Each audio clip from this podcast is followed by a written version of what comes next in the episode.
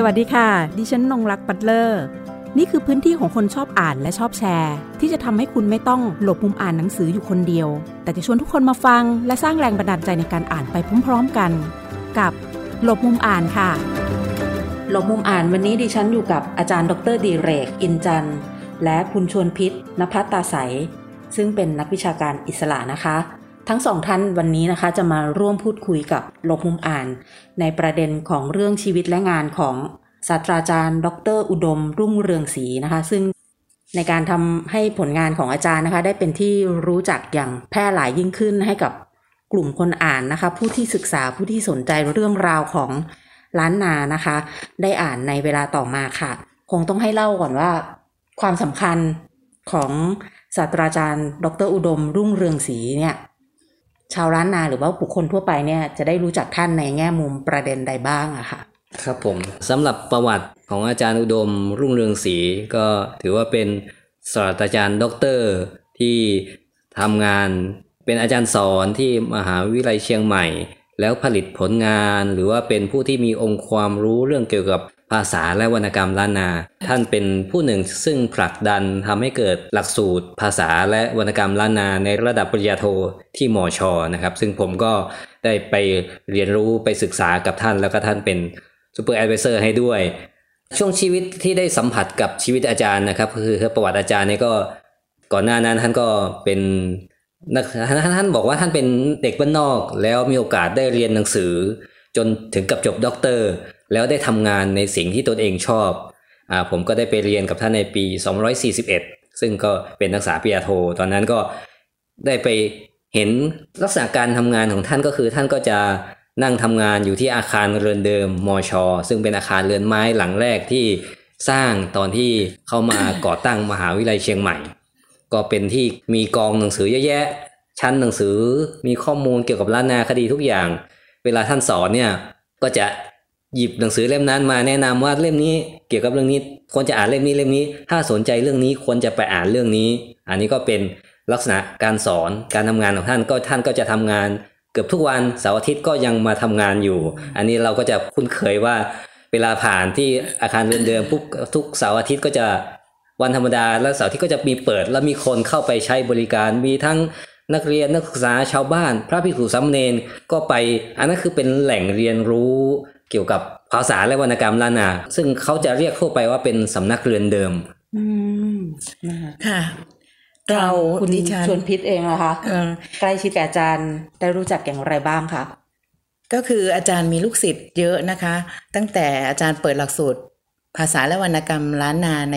ระดับปริญญาโทที่มชนะคะ ช่วงแรก ๆ อาจารย์ก็สอนอยู่ในระดับปริญญาตรีด้วย เพราะว่าตอนที่ดิฉัน เริ่มรู้จักอาจารย์เนี่ยตอนนั้นเรียนปริญญาตรีประมาณปี 2529 นะคะ ตอนนั้นอาจารย์เพิ่งกลับมาจากเอ่ออินเดีย อาจารย์เป็นด็อกเตอร์หนุ่ม รูปหล่อมากนะคะ นักศึกษาจะรู้รอว่าจอาริจางรๆย์ค่ะเพราะว่าดูจากภาพสค่ะมัยอาจารย์ยังหนุ่มอยู่นะคะ อาจารย์หน้าตาดีแล้วก็อาจารย์ก็แบบเอ่อ มีวิธีการสอนที่สอนสนุก โดยเฉพาะในเรื่องของวรรณกรรมนะคะ ตอนนั้นที่ดิฉันประทับใจก็คือเรียนกับอาจารย์ในเรื่องของลิลิตพระลอ อาจารย์ก็เล่าเรื่องแล้วก็อ่านอะไรกันไปด้วยกันในห้องมันเป็นวิชาวรรณคดีวิเคราะห์ จริง ๆ แล้วตัวเองก็ไม่ได้ไม่ได้เรียนมาทางนี้โดยตรงเนาะเรียนทางจิตวิทยา แต่ว่ามันจำเป็นเวลาที่เราไปเรียนอาจารย์ เราจะได้เห็นวิธีการวิเคราะห์ตัวละครอะไรต่าง ๆ เนี่ยค่ะ อาจารย์สอนได้ประทับใจมาก แล้วเราก็ตั้งใจเรียนก็ได้เอก็เลยจดจำแต่ว่าพอที่หลังจากจบไปแล้วเนี่ยก็ไปทำงานในวงการอื่นเนาะพอกลับมาเรียนอีกทีหนึ่งกลับมาเชียงใหม่เนี่ยค่ะ ก็สนใจเรื่องนี้ เพราะว่าพอมีความรู้พื้นฐานเรื่องนี้อยู่บ้าง แล้วมีคนบอกว่าถ้าอยากรู้เรื่องนี้จริง ๆ เนี่ย ในขั้นลึกซึ้งเนี่ยต้องไปหาท่านนี้ ตอนนี้ท่านเป็นศาสตราจารย์แล้ว ตอนที่ดิฉันกลับมานะคะ ก็เลยเข้าไปเรียนปริญญาโทกับอาจารย์ ก็เลยได้ทราบว่าช่วงนั้นเป็นช่วงเวลาที่อาจารย์ป่วยนะคะ อาจารย์เป็นมะเร็ง แล้วก็อาจารย์ก็ยังทำงานหนักอยู่ทุกวันที่สำนักเรียนเดิมนี่นะคะ ก็เลยไปอาสากับอาจารย์ว่ามีอะไร ที่หนูพอจะได้ฝึกเรียนรู้เพราะว่าการอยู่ใกล้ครูบาอาจารย์เนี่ยเป็นวิธีหนึ่งของการเรียนรู้เนาะเราก็จะทราบว่าอาจารย์เป็นที่รักของลูกศิษย์นะคะแล้วก็ของบุคคลภายนอกที่สนใจในเรื่องของภาษาและวรรณกรรมล้านนา ถ้ามีการถกกันไม่ว่าจะเรื่องอะไร ทุกคนก็จะพากันมาหาคำตอบที่นี่เพื่อจะได้มั่นใจว่าเรื่องที่เรารู้หรือว่าเรื่องที่เรารับทราบกันอยู่เนี่ยมันไม่ได้หลงทางนะคะ อืม แล้วผลงานที่อาจารย์ได้ทิ้งเอาไว้ให้ แล้วก็ ลูกศิษย์หลาย ๆ ท่านได้เรียนกับท่านด้วยอย่างเงี้ยค่ะค่ะเล่มไหนซึ่งเป็นเล่มสำคัญโดยเฉพาะอยู่ตรงหน้านี้เลย เพราะว่าเพิ่งจะมีการพูดถึงไปในค่ะงานเชียงใหม่ Book Fair ครั้งที่ 5 ที่ผ่านมานั่นก็คือเล่มวรรณกรรมล้านนาค่ะคงจะต้องให้ทั้งสองท่านนะคะ ได้ช่วยกันพูดถึงเล่มนี้ เพราะรวบรวมออกมาได้เป็นเล่มโตนะคะแล้วใช้เป็นหนังสืออ้างอิงใช้ในการศึกษาค้นคว้าได้เป็นอย่างดีด้วยค่ะ รวมถึงหาก ทางอาจารย์ดรดิเรก มีเล่มอื่นๆ อยากจะแนะนำก็เรียนเชิญได้เลยค่ะ ครับสำหรับหนังสือวรรณกรรมล้านนา ซึ่งถือว่าหนังสือชื่อว่าวรรณกรรมล้านนา เป็นหนังสือที่อาจารย์ศาสตราจารย์ ดรอุดมรุ่งเรืองศรีท่านได้รวบรวมมา แล้วจัดพิมพ์เผยแพร่ถือเป็นคู่มือเล่มหนึ่ง ในชั้นหนังสือเป็เป็นนคัมภีร์สำคัญคัมภีร์สำคัญ ซึ่งค่ะสมมุติว่ายกตัวอย่างที่ผมยกตัวอย่างก็คือ ถ้าแบบเราจะศึกษาประวัติศาสตร์ภาคเหนือ เราก็จะต้องหนังสือประวัติศาสตร์ล้านนาอืมของอาจารย์ศาสตราจารย์สรัตโซดีอองสกุล แต่ถ้าเราพูดถึงภาษาและวรรณกรรมล้านนาต้องเล่มนี้เลยครับวรรณกรรมล้านนาของศาสตราจารย์ดรอุดมรุ่งศรีอ่าเล่มนี้เคยคุยกับท่านนะครับ เพราะว่าได้ไปไปทำงานคลุกคลีไปช่วยงานอาจารย์อยู่ตลอด และเรียนกับอาจารย์4ีหปี ก็พบรู้ว่าทราบมาว่าก่อนที่จะเป็นเล่มนี้เนี่ยมันผ่านมาจากกระบวนวิชาภาษาวรรณกรรมท้องถิ่น ซึ่งอาจารย์เป็นอาจารย์สอนในระดับปริญญาตรีอยู่ แล้วเมื่อเปิดหลักสูตรระดับปริญญาโทเนี่ยท่านก็จะต้องรวบรวมตำราหรือหนังสือข้อมูลเกี่ยวกับวรรณกรรมล้านนาทุกเรื่องทุกประเภท อาจจะแบ่งเป็นพิธีกรรม วรรณกรรมฉันทลักษณ์โครงฉันกับกร วรรณกรรมชาดก วรรณกรรม กฎหมายวรรณกรรมประเภทที่เกี่ยวกับมุขปาฐะเรื่องเล่าเนี่ยใช่ท่านก็จะเก็บรวบรวมไว้ แล้วก็จัดหมวดหมู่ วรรณกรรมล้านนามีกี่หมวด แต่ละหมวดมีเรื่องอะไรบ้าง เรื่องเหล่านั้นมีเรื่องย่อ มีสำนวน มีโวหารหรือมีตัวอย่างอะไรที่น่าสนใจ ก็จะนำมานำเสนอในเล่มนี้ด้วย ก่อนหน้านั้นนะครับ ก่อนที่อาจารย์จะมาทำเล่มนี้นะครับ หลังจากอาจารย์ที่จบใหม่ๆ ผมพยายามจะไปตามอ่านงานที่อาจารย์เคยทำก็เพราะว่ารุ่นแรก ๆ เนี่ย ท่านจะทำปริวัติรุ่น 210 กว่ากว่า220 เนี่ย ถึง 24 20ถึง 30 เนี่ย ท่านจะปริวัติวรรณกรรมทางพุทธศาสนา เช่น ไตรภูมิล้านนา ซึ่งเป็นองค์ความรู้ที่สำคัญ เทวดาพุทธอืมถือว่าเป็นคัมภีร์ทางพุทธศาสนาที่สำคัญแล้วก็ชั้นสูง แต่ต่อมาท่านก็เริ่มหันมาสนใจเรื่องวรรณกรรมคำข้าว เพราะว่าข้าวซอเนี่ยมันยังมีบทบาท มันมีร่องรอยมีความเชื่อมในวิถีชีวิต รุ่นแรก ๆ จะเป็นวรรณกรรมคลาสสิกทางอ่าทางอ่าศาสนาล้านนาทางล้านนา ซึ่งเป็นวรรณกรรมพุทธ แต่ต่อมาก็คือเป็นวรรณกรรมชาวบ้าน ซึ่งมันก็จะลดระดับลงมาอีกอันหนึ่งก็จะมีข้าวซอหงพาคำสุดท้ายแกก็มีการปริวัติเจี้ยก้อมไปจัดเก็บสำนวนล้านนา อะไรที่เกี่ยวกับวิถีชีวิตชาวบ้าน เอามาเรียบเรียงไว้ในเล่มนี้ปกติแล้ว รุ่นแรก ๆ ก็คือต้องพิมพ์ยังต้องอยู่ในระบบพิมพ์ดีดนะครับก็ต้องพิมพ์ลงกระดาษไขแล้วต้องไปโรเนียว แล้วเอามาเผยแพร่มา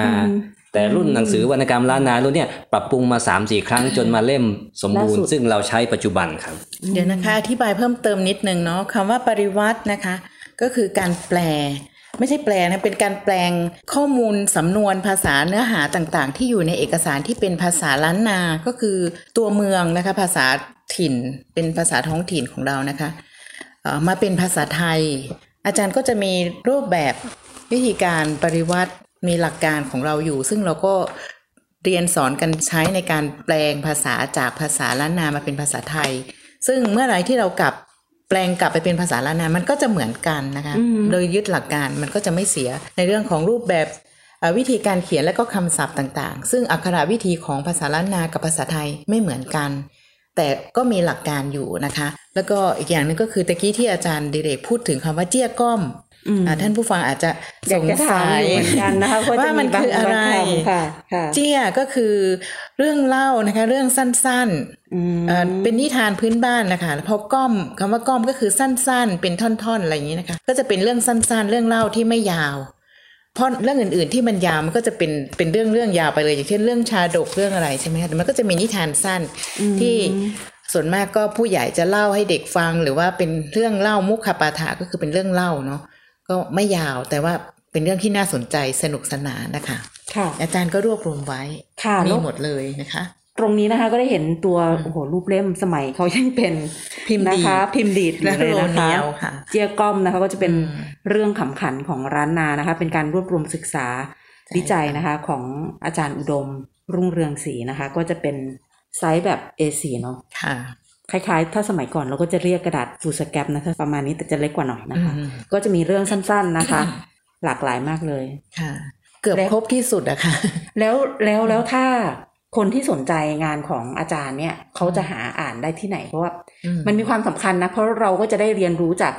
ในส่วนภูมิภาคต่างๆ ด้วยในเรื่องของภาษาเรื่องของวรรณกรรมของแต่ละท้องที่มันก็จะมีความอืมโดดเด่นมีเอกลักษณ์ มีอัตลักษณ์เฉพาะตัวเองรวมถึงยังอาจจะเอาไปใช้ร้อยเรียงเปรียบเทียบได้กับทางภูมิภาคอื่นๆอย่างเงี้ยค่ะ ใช่ค่ะ ที่ที่น่าสนใจก็คือ คนที่เป็นลูกหลานคนล้านนาเนาะที่อยู่ในภูมิภาคอื่น เขาน่าจะหายากในแหล่งอื่น ๆนะคะ แต่ถ้าอยู่ในเชียงใหม่หรือว่าในภาคเหนือก็ยังพอที่จะหาได้ในห้องสมุดนะคะ แต่ว่าวรรณกรรมล้านนาที่เราเล่าไปตะกี้ว่ามีเจี้ยก้อมมีคำข้าวโครงต่างๆที่ที่น่าสนใจอย่างเช่น โครงนิราธาริพุนชัย ซึ่งมีอายุนานเท่าไหร่นะคะอาจารย์ห้าร้อยห้าร้อยกว่าปีครับถือว่าเป็นเป็นโครงที่เก่าแก่ที่สุดนะคะ ที่เรายังมีอยู่แล้วภาษาสวยงามมากก็ยังอยู่รวมกันอยู่ในเล่มนี้ เล่มเล่มเล็ก ๆ ต่าง ๆ เหล่านี้ที่ทำมาตอนแรกนะถูกรวบรวมมาไว้เป็นอันนี้นะคะ อาจารย์ดิเลกจะแนะนำว่าครับมีที่ไหนอ่าอ่าอ่าอย่างที่บอกว่าคืออาจารย์เริ่มจากการปริวัติเล่มเล็ก ๆ ก่อนค่ะจะเรื่องย่อยๆต่างๆ รวบรวมทั้งเป็นมุขปาฐาทั้งที่ปริวัติจากใบลานพับษา แล้วมาพิมพ์เผยแพร่ในวาระต่างๆ สุดท้ายก็เอามารวบรวมให้เป็นเล่มล่าสุดนะครับก็คือวรรณกรรมล้านนาเล่มเนี้ย เล่มล่าสุดนะครับ พิมพ์เมื่อปีพศอ่า246 นะครับ พิมพ์ดูอ่าพิมพ์โดยสำนักงานกองทุนสนับสนุนการวิจัยหรือสกว แล้วจัดจำหน่ายโดยศูนย์หนังสือจุฬานะครับแต่ปัจจุบันเนี่ยรู้สึกว่าขาดตลาดไปแล้ว แต่ว่าเชื่อว่าในห้องสมุดต่างๆ ก็น่ายังจะสามารถจะสืบค้นหรือว่าเอาไปหาอ่านได้นะครับ ค่ะ แล้วอย่างเล่มซึ่งเราเห็นอยู่ตรงเนี้ยเป็นประเภทแบบ เนี่ยดั้อังดเดิมสำเนาอย่างเงี้ย ดั้งเดิมก็ก็มีรวบรวมอยู่ในเล่มใหญ่อยู่ในนี้ด้วยค่ะอ๋อ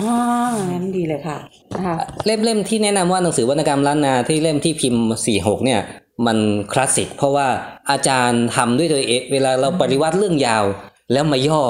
ให้สั้นเนี่ย มันก็จะได้สาระใจความสำคัญ และพร้อมกับยกตัวอย่างท่อนหรือประโยคที่น่าสนใจในวรรณกรรมเหล่านั้น เอามาไว้ในเล่มนี้ทำให้ หนึ่งรู้ถึงความเป็นมาของแต่ละเรื่อง มีเรื่องย่อ แล้วถ้อยสำคำสำนวนเด็ด ๆ ในเรื่องนั้นอะ ท่านก็จะยกมาเป็นตัวอย่างในหนังสือวรรณกรรมล้านนาเล่มนี้ครับ อืม แล้วแต่ละท่านทั้งสองท่านอ่านแล้ว มีชอบพาร์ทไหนเป็นพิเศษไหมคะส่วนตรงไหนเป็นพิเศษ ในหนังสือเล่มนี้นะครับ ถ้าจะแบ่งหมวดหมู่ที่อาจารย์แบ่งไว้ก็จะเป็นบทบทๆเช่น ความนำซึ่งก็กล่าวถึงประวัติศาสตร์ล้านนา แบ่งประเภทของชนลักษณ์วรรณกรรมวรรณานมีประเภทไหนบ้าง มีคำร่ำมีไล่มีกับมีข้าวมีโครงมีวรรณกรรมมุขปาฐะ วรรณกรรมพุทธศาสนา วรรณกรรมตำราอืมแล้วก็เบ็ดกวีกวีนิพนธ์เช่นนิราศต่างๆ สุดท้ายก็จะเป็นพวกข้าวซออืมอืมสำหรับเล่มนี้เล่มอ่าเล่มข้าวซอเล่มวรรณคืออะไรคะข้าวข้าวซอคืออะไรข้าวซอก็คือบทขับขานชนิดหนึ่งเหมือนกับอ่าที่ภาคกลางก็จะเป็นบทกลอนเสภาอะไรเรื่องประมาณนั้น แต่สำหรับคนอ่าหนังสือวรรณกรรมทั่วไปเนี่ยจะมี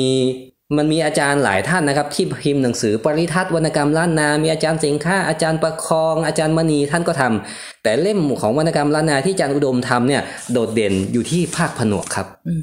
อย่างไรคะภพอย่างไรก็คือ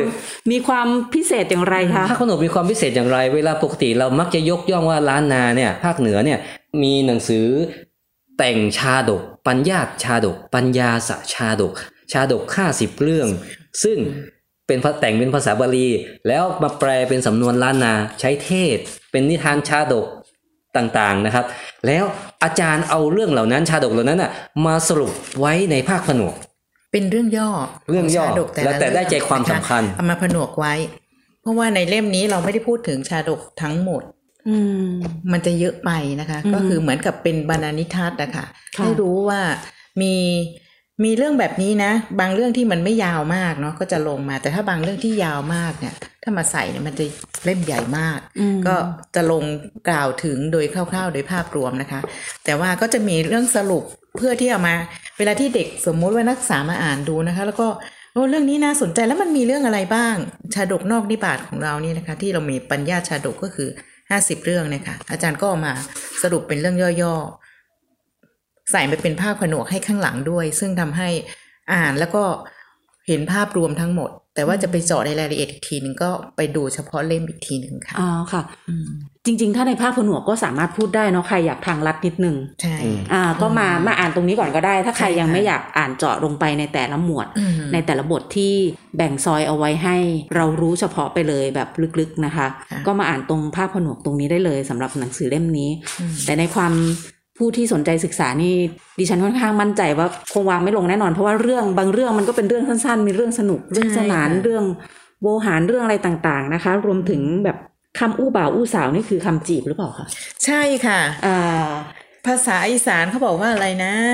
ที่ผู้หญิงกับผู้ชายจีบกันสมัยก่อนเนาะสมัยโบราณที่เขาจะค่ะต้องเล่นสำนวนภาษากันอ่าภาคกลางก็เป็นประเภทเพลงยาวใช่ค่ะกลอมสดเพลงยาวอ่าโอ้จริง ๆ เดี๋ยวอยากจะให้ อยากจะหาคำแบบคำมีตัวอย่างอุมาบาทใช่ใช่ไหมใช่คะอยากจะให้ลองอ่านให้กับทางทางได้ทางคนฟังได้นะคะได้ได้ได้ฟังกันนิดนึงแบบเป็นภาษาแบบล้านนาทางเหนือเราเลยคำเมืองกัน เวลาที่ในสมัยโบราณเนี่ย ผู้หญิงเขาจะอยู่ที่บ้านตอนกลางคืนนะคะ หลังจากที่อาบน้ำกินข้าวมื้อเย็นอะไรเสร็จเรียบร้อยแล้วผู้หญิงเขาอยู่ที่บ้าน บ้านไหนที่พ่อแม่เขาอนุญาตให้ลูกสาวเนี่ย คือ มีผู้ชายมาเที่ยวหาที่บ้านได้เนี่ยเขาก็จะเอาที่ปั่นฝ้ายอะค่ะ ออกมานั่งที่เขาเรียกว่าเตินนะคะ หรือว่าที่ชานโล่งๆชั้นบนของบ้านเนี่ย แล้วหนุ่มๆเขาก็จะดีดซึงบ้างเข้ามากันสามสี่คนก็จะเดินเข้าไปในหมู่บ้านไปบ้านผู้หญิงคนที่เขาหมายปองอือฮึเขาก็จะไปถึงเขาก็จะไปตะโกนถามเลยก่อนที่จะขึ้นไปบนบ้านเนี่ย ก็จะเริ่มคำอู้บ่าวอู้สาวกันตั้งแต่ตอนนี้เลยนะคะ อืมอ่าอย่างเช่น อาจารย์เล่าไว้ว่า หลังจากอาหารมื้อเย็นแล้วหญิงสาวมักจะทำงานที่บ้าน อย่างเช่น สารแหปั่นได้เย็บผ้าอะไรเงี้ยนะคะก็มานั่งอยู่ข้างนอกเขาก็เรียกว่าอยู่นอก อยู่นอกบ้านที่คนอื่นสามารถขึ้นไปหาได้นะคะ ก็จะมีพวกผู้ชายที่เข้ามาเนี่ยเขาเดินมามันก็จะเงียบๆใช่ไหมเขาก็จะดีดซึงจอยซอมาตามตามถนนในหมู่บ้านนะคะ เพื่อให้รู้ว่าเขาเข้ามาในหมู่บ้านนี้ละเขาก็เข้ามากันสามสี่คนเข้าไปถึงบ้านนี้คนนี้อาจจะขึ้นบ้านนี้ ก็จะเริ่มทักทายกันนะคะคำจ้อยซอที่เขาดีดซึงเดินมากันเนี่ยเขาอย่างเช่นว่า ถ้าพูดเป็นภาษาที่เข้าใจง่ายเนาะเอ่อตัวพี่ทุกคำคืดก็เถียว อยู่คนเดียวบ่มีคู่เฝ้า ก็หมายถึงว่าพี่อะยากจนนะ ไม่ไม่ใช่เป็นคนที่แบบฉลาดมีปัญญาอะไรมากหรอก แล้วก็อยู่ตัวคนเดียวด้วยไม่มีคู่เฝ้าก็คือยังไม่มีแฟนนะคะ ความหมายอย่างนั้น ความคิดไม่กว้างขวางก็คือเขาไม่ได้รู้อะไรมากหรอกหรือก็ถ่อมตัวเนาะก็จะเป็นทำนองเนี้ยอืมเป็นคำกวีสั้นๆ ไม่ยาวมาก แล้วก็ดีดซึงกันไปคุยกันไป ให้ให้คนอื่นรู้ให้สาวรู้อะค่ะ ว่าวันนี้มีหนุ่มมาเที่ยวแล้วนะในหมู่บ้านอืมซึ่งมันเป็นธรรมเนียมของคนโบราณเนาะอ่าทีนี้พอมาถึงที่บ้านเนี่ยเขาจะขึ้นบ้านนี้นะคะ ชายหนุ่มเขาก็จะ ทำเสียงกระแอมกระไอเนาะอะแฮมอะไรอย่างเงี้ยนะที่ที่บ้านเพื่อให้รู้ว่าเขาจะเข้าบ้านนี้นะส่งสัญญาณผู้หญิงอะ อันนี้คนเป็นแม่เขาจะถามมาก่อนอ่าลูกสาวอยู่บนบ้านใช่ไหมพ่อแม่อ่าฮะเขาก็อยู่นะคะ ก็บอกว่าแม่ก็จะถามว่า เสียงแห่งไผ่จามจามไอไออยู่ทางลุ่มหั่นฟังรูอีน้อยเนี่ยใครนะมาทำเสียงดังอยู่ข้างล่างเขาก็พูดออกมาดัง ๆนะคะสาวก็เลยจะตะโกนถามหนุ่มเลยบอกว่า มันเป็นเสียงไผ่จามจามไอไออยู่ทางลุ่มหั่น เสียงใครอะใครมาทำเสียงดังอยู่ตรงนั้น ผู้ชายก็จะบอกว่า อีนายนาดน้องไอ้ายมาแอวหาจักเกอร์ก็จะขึ้นไปนั่งอู้อืมน้องสาวพี่มาเที่ยวนะ จะขึ้นไปนั่งข้างบนเนี่ย มันจะเกะกะไหมเป็นคำทักทายกันก่อนนะคะ สาวก็จะบอกว่าขึ้นมาเพเถอะ ขึ้นมาเพเตอร์บัตเติร์กตางไผอยู่ตีนคันไดเติร์กทางหมาโก้งเติร์กตางหมาโก้งขึ้นมาข้างบนเธออยู่ข้างล่างเกะกะทางเดินหมาอืมอ่า เขาก็จะพูดกันอย่างนี้แหละค่ะ ก็คือเป็นสำนวนที่โต้ตอบกัน และบางทีก็จะพูดเป็นภาษาที่แบบว่าอ่าไม่ได้พูดตรงๆ เป็นคำที่เป็นเหมือนรหัสภาษาอย่างเช่นถามว่าน้องมีแฟนหรือยังเนี่ยเขาก็จะไม่ถามตรงๆ แบบนี้ก็จะมีคำพูดที่เปรียบเทียบว่ากินข้าวกับอะไรอะไรอย่างเงี้ยก็ตอบโต้กัน เพื่อบอกให้รู้ว่ารู้สึกยังไง บางทีผู้ชายที่ขึ้นไปเนี่ยไม่ไม่ใช่ว่าผู้หญิงเขาจะพอใจทุกคนใช่ไหมบางคนก็อาจจะพูดมากน่ารำคาญเนี่ยเขาก็จะโต้ตอบมาเขาก็จะแกล้งตอบมาว่าเขาไม่ชอบเนี่ยด้วยการบอกชื่อกับข้าวที่เขากินอะไรที่บอกให้รู้ว่ามันรำคาญนะอะไรเงี้ยแต่เขาไม่พูดตรงๆ จะผ่านเหล่านี้ซึ่งต้องใช้ปัญญาค่อนข้างมากนะแล้วก็มันเป็นสิ่งที่เขาค่อยๆ สอน ค่อย ๆ สืบทอดกันมา เขาก็จะ เหมือนกับว่ามันต้องฝึกอะถ้าเราไม่ไม่พูดไม่เก่งหรือเราไม่รู้เรื่องเนี้ย ก็อาจจะไม่มีใครมาเที่ยวหาเราที่บ้านไม่มีหนุ่มมาจีบว่างั้นนะคะโอ้โหนี่ก็คือเป็นงานที่อาจารย์ได้รวบรวมเอาไว้ให้กับพวกเราได้อ่านนก็คือเราจะไม่ได้แต่ในเรื่องของสำนวนภาษาและวรรณกรรมเท่านั้นเราได้สิ่งที่เป็นวิถีวัฒนธรรม วิถีชีวิตแฝงมาด้วยแล้วก็ทำสะท้อนให้เราเห็นถึงความรู้ในเรื่องของ ภาษาการสื่อสารของคนในยุคก่อนว่าเขามีปฏิภาณไหวพริบกันขนาดไหนนะคะเพราะเราอ่านสมัยนี้เรายังแบบโอ้ถึงเราจะไม่ใช่คนที่เป็นนักกวีอะเหมือนชาวบ้านสมัยก่อนเขาก็ไม่ใช่นักกวีอะไรมากมาย แต่ว่ามันอยู่ในในสายเลือดในวิถีชีวิตทำให้เขาโต้ตอบออกมาเขาก็เลยบอกว่าคนโบราณจะพูดกันเป็นสำนวนภาษา มันก็เลยยังมี อยู่เยอะมากแต่ว่ามันไม่ตกทอดมาถึงเรา เพราะสมัยนี้เราไม่ค่อยใช้สำนวนภาษาแล้วเราพูดกันตรงๆ มันก็จะตกค้างอยู่ในเอกสารเก่า ซึ่งอาจารย์จะรวบรวมเหล่านี้ไว้ค่ะ อืม อาจารย์ยังต้องรวบรวมอีกเยอะไหมคะ ทางอาจารย์ดรดิเรกในการที่จะต้องทำงานในตรงส่วนนี้อ่าดูอาจารย์ดูมีความสุขมากอะ่ะ เพราะว่าอยู่กับเอ่อคือตอนนี้เราใช้พื้นที่ของทางห้องสมุด สถาบันวิจัยล้านนานะคะสถาบันเอ่อล้านนาศึกษานะคะ มาพูดคุยแล้วเราก็จะอยู่กับท่ามกลางของเอกสารหนังสือต่างๆเนี่ยค่ะเป็นคลังข้อมูลนะคะอืมตรงนี้เราเรียกว่าเป็นคลังข้อมูลภูมิปัญญา ทางด้านภาษาและวรรณกรรมของมหาวิทยาลัยราชภัฏเชียงใหม่ ซึ่งรวบรวมไว้ เอกสารเหล่านี้ไว้เต็มไปหมดนะคะ มีเอกสารตั้งแต่เก่าๆใช่ไหมคะอาจารย์อาจารย์ดิเรกทำงานอยู่ที่นี่ต้องให้อาจารย์เล่าว่ามีอะไรบ้าง ยังอาจารย์อาจจะต้องเป็นช่วยกันเป็นใช่ค่ะผู้สืบทอดนะคะจริงๆทั้งสองท่านเลย ก็ห้องสมุดนี้เราก็จะพยายามจะรวบเป็นเรียกว่าห้องสมุดสูงภูมิปัญญาล้านนาแล้วเก็บหนังสือเกี่ยวกับศิลปะว่าทำประเพณีประวัติศาสตร์อะไรเกี่ยวกับล้านนาภาคเหนือตอนบน ประเทศเพื่อนบ้านใกล้เคียง ซึ่งมีทั้งเอกสารต้นฉบับที่เป็นใบลานพับษา หนังสือของเก่าๆงานวิจัย หนังสือของครูบาอาจารย์อย่างที่หนังสือของอาจารย์อุดมรุ่งศรีเนี่ยเราก็มีเก็บไว้เกือบทุกเล่ม ซึ่งก็สามารถจะให้บริการ ผู้สามารถจะมาเยี่ยมชมมาใช้บริการมาอ่านมาสืบค้นได้ครับ เพราะว่าอย่างหนังสือวรรณกรรมล้านนาที่เล่ม 246 ที่เราพูดถึงเล่มใหญ่ๆเนี่ยครับปกสีเหลืองๆเนี่ยครับพิมพ์ 46 เนี่ยก็คือเป็นเล่มที่แบบว่ารวบรวมคัดสรรมา แต่เรื่องย่อย แยกออกมาๆแยกออกมาเราก็ยังมีเก็บไว้อีกหลายเรื่องครับมีทั้งอ่าข้าวสีบท ยุทธพิชัย โครงอมราอ่าเรื่องต่างๆ ครับ อันนี้ก็คือเราจะเก็บไว้ที่นี่ ผลงานอีกที่ที่อาจารย์พยายามจะทำมาจะสังเกตว่ารุ่นแรก ๆ ที่เป็นพิมพ์ดีดเนี่ยเรื่องอาจจะกระบวนการเนี่ยอาจจะยุ่งยาก แต่ท่านก็ยังเขียนอะมีทั้งด้านหนึ่งเป็นเขียนด้วยลายมือ เขียนเป็นอักษรล้านนาแทรกแล้วเข้าไปพิมพ์ดีดปริวัติเป็นอักษรไทย เมื่อมีฟอนต์คอมพิวเตอร์ ก็อาจารย์ก็ใส่เข้าไปพิมพ์อักษรล้านนาลงเป็นหนังสือด้วย ท่านบอกว่าเป็นคู่มือในการฝึกอ่าน เพราะบางคนเรียนหนังสือและเรียนอักษรล้านนามาแล้ว แต่เดิมเขียนเข้าจานลงในใบลานเขียนในปั๊บษาสมุดข่อย ถ้าคนทั่วไปโอกาสที่จะไปอ่าน หรือฟื้นเวลาเราเรียนอักษรโบราณไปแล้ว การที่ถ้าไม่ได้อ่านบ่อยๆ มันก็จะลืม ถ้าจะไปอ่านใบลานพับษาก็ไม่สะดวก ท่านก็เลยบอกว่า งั้นเราก็มาพิมพ์อืม ตัวอักษรล้านนาไปด้วย เพราะเวลาก็จะได้ฝึกเทียบเคียงอ่านไปด้วยอืมอันนี้ก็คือเป็นการสร้างคนไม่ให้ลืมเวลาเรียนอักษรล้านนาไปแล้วครับค่ะยังยังมีเรียนกันอยู่แล้วตอนนี้ทางเชียงโดยเฉพาะในจังหวัดเชียงใหม่ แล้วก็ส่งเสริมการอืมการเรียนการอ่านนะคะ ของอักษรล้านนาสอนกันหลายที่ ที่ราชพัฒก็สอนนะคะ ที่วัดพระสิงห์เชียงใหม่ แล้วก็ที่โรงเรียนแต่ละโรงเรียนก็มี เพราะฉะนั้นเด็กจะอ่านได้เยอะขึ้น แต่ปัญหาก็คือ เรียนแล้วจะไปหาเอาไปอ่านใช้ที่ยังงไหนค่ะอ่านที่ไหน การเข้าถึงเอกสารโบราณพวกใบลานพับษาเป็นเรื่องยุ่งยาก เพราะว่าอยู่ที่วัดนะคะ แล้วก็โดยความเชื่อโบราณเนี่ย ผู้หญิงเขาก็ไม่อยากให้ไปยุ่งค่ะอืมจับใบลานพับษาค่ะนะอย่างดิฉันค่ะเป็นนักวิจัยทำงานด้านนี้ก็จะมีปัญหาเรื่องนี้อยู่ในการอ่าฮะเข้าถึง แต่ว่า อาจารย์จะเอามาพิมพ์ลงบนกระดาษทำเป็นหนังสือนะคะ แล้วก็พวกเราลูกศิษย์เนี่ยที่ทำงานทุกวันนี้ก็ทำงานตามปณิธานของอาจารย์ คือสืบทอดมาจากเอ่อเห็นประโยชน์จากสิ่งที่อาจารย์ทำเราก็ยังทำกันอยู่ เวลาเราพิมพ์หนังสือเราก็จะมี 2 เวอร์ชันเนาะบางทีมันหน้าหนึ่งเป็นภาษาล้านนาอีกหน้าหนึ่งเป็นภาษาไทย เพื่อให้กลุ่มคนที่เรียนอักษรล้านนาเนี่ยค่ะมีที่อ่าน มีหนังสือได้อ่านแล้วก็ได้เห็นรูปศัพท์ วิธีการเขียนต่างๆ ว่าเขาเขียนยังไง เพราะว่าภาษาที่เราสื่อสารเป็นเรื่องสมัยใหม่สมมุตินะคะหรือว่าเป็นเรื่องวรรณกรรม บางเรื่องที่เราอ่านเป็นภาษาไทยทุกคนก็เข้าใจอยู่แล้ว แต่ถ้าเป็นเป็นภาษาล้านนามันจะเป็นยังไงคำศัพท์บางคำมันจะมีวิธีการเขียนเฉพาะ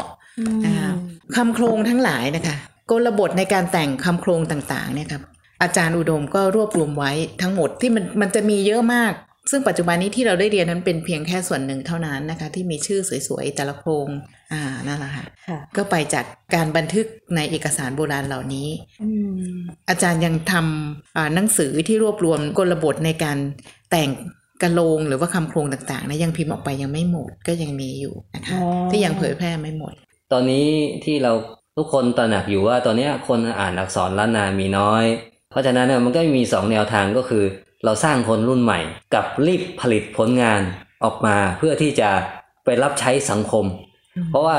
สร้างคนรุ่นใหม่ก็คืออย่างที่อาจารย์พิมพ์หนังสือ หรือว่าพิมพ์เอกสาร ซึ่งมีเอาเอกสารต้นฉบับ ซึ่งเป็นอักษรล้านนา มาสแกน มาพิมพ์เผยแพร่ มาสรุปบทเรียน หรือแม้กระทั่งปริวัติปริวัติเอกสารแล้วพิมพ์ต้นฉบับไว้ด้วยเนี่ยก็เป็นการสร้างคนรุ่นใหม่ก็คือ ให้เขาคุ้นเคยกับอักขรวิธีล้านนา เพื่อที่เขาจะกลับ ถ้าเขาเก่งชำนาญจากอักษรคอมพิวเตอร์ อ่านบ่อยๆ แล้วคุ้นชินก็สามารถจะไปอ่านใบลานภาษาได้ อันนี้ก็คือแนวทางหนึ่ง อีกแนวทางหนึ่งก็คือ การที่จะเรียนอักษรล้านนาแล้วให้ไปอ่านใบลานได้เนี่ย มันก็ต้องใช้เวลาไอ้พวกเราก็ถือว่ามีประสบการณ์มาบ้างส่วนหนึ่งก็คืองั้นก็ต้องรีบผลิตผลงานก็คือ เอาองค์ความรู้ที่อยู่ในใบลานภาษาเนี่ยเอามาเผยแพร่ให้คนรุ่นใหม่ที่ไม่มีโอกาสได้เรียน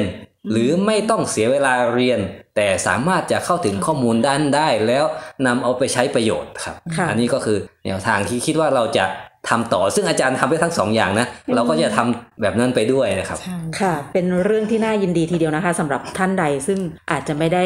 มีความรู้หรือว่าสามารถอ่านตัวอักษรของล้านนาได้ แต่ในงานเล่มนี้นะคะ ก็ทำเทียบเคียงให้เห็นเลยคู่กันไปเลยนะคะ ทั้งภาษาไทยในปัจจุบันแล้วก็ตัวอักษรของทางล้านนาด้วยนะคะ นอกจากสำนวนภาษาวรรณกรรมและวิถีชีวิตแล้วนะคะ อย่างที่ทางคุณชวนพิษได้พูดให้เราฟัง นั่นก็คืออีกสิ่งหนึ่งนั่นก็คือภาษาแล้วก็การสื่อสารของคนยุคก่อน เราจะยังได้เห็นถึงวิถีชีวิตความเป็นอยู่วัฒนธรรมนะคะ ของคนสมัยก่อน ความงามของภาษาในสมัยนั้นด้วยนะคะ ก็ต้องขอขอบคุณแล้วก็ยินดีมากเลยที่มีหนังสือแบบนี้ไว้ให้กับทางพวกเราได้อ่านกันนะคะ เพื่อให้เราได้ซึมซับ วัฒนธรรมความเป็นอยู่ของชาวร้านนานะคะจบจนมาจนถึงปัจจุบันนะคะ รวมถึงการส่งต่อปณิธานของศาสตราจารย์ ดร อุดม รุ่งเรืองศรีนะคะ จากลูกศิษย์ทั้งสองท่านนี้ก็คืออาจารย์ดิเรก อาจารย์ ดรดิเรก อินจันและคุณชวนพิษนภัตตาใสยต้องขอขอบคุณทั้งสองท่านไว้ในโอกาสนี้ค่ะ ขอบคุณที่ติดตามรับฟังหลบมุมอ่าน สวัสดีค่ะ หากมีหนังสือดีๆ ที่อยากมาแชร์กัน มาบอกกับเราได้นะคะ แล้วกลับมาหลบมุมอ่านด้วยกันค่ะ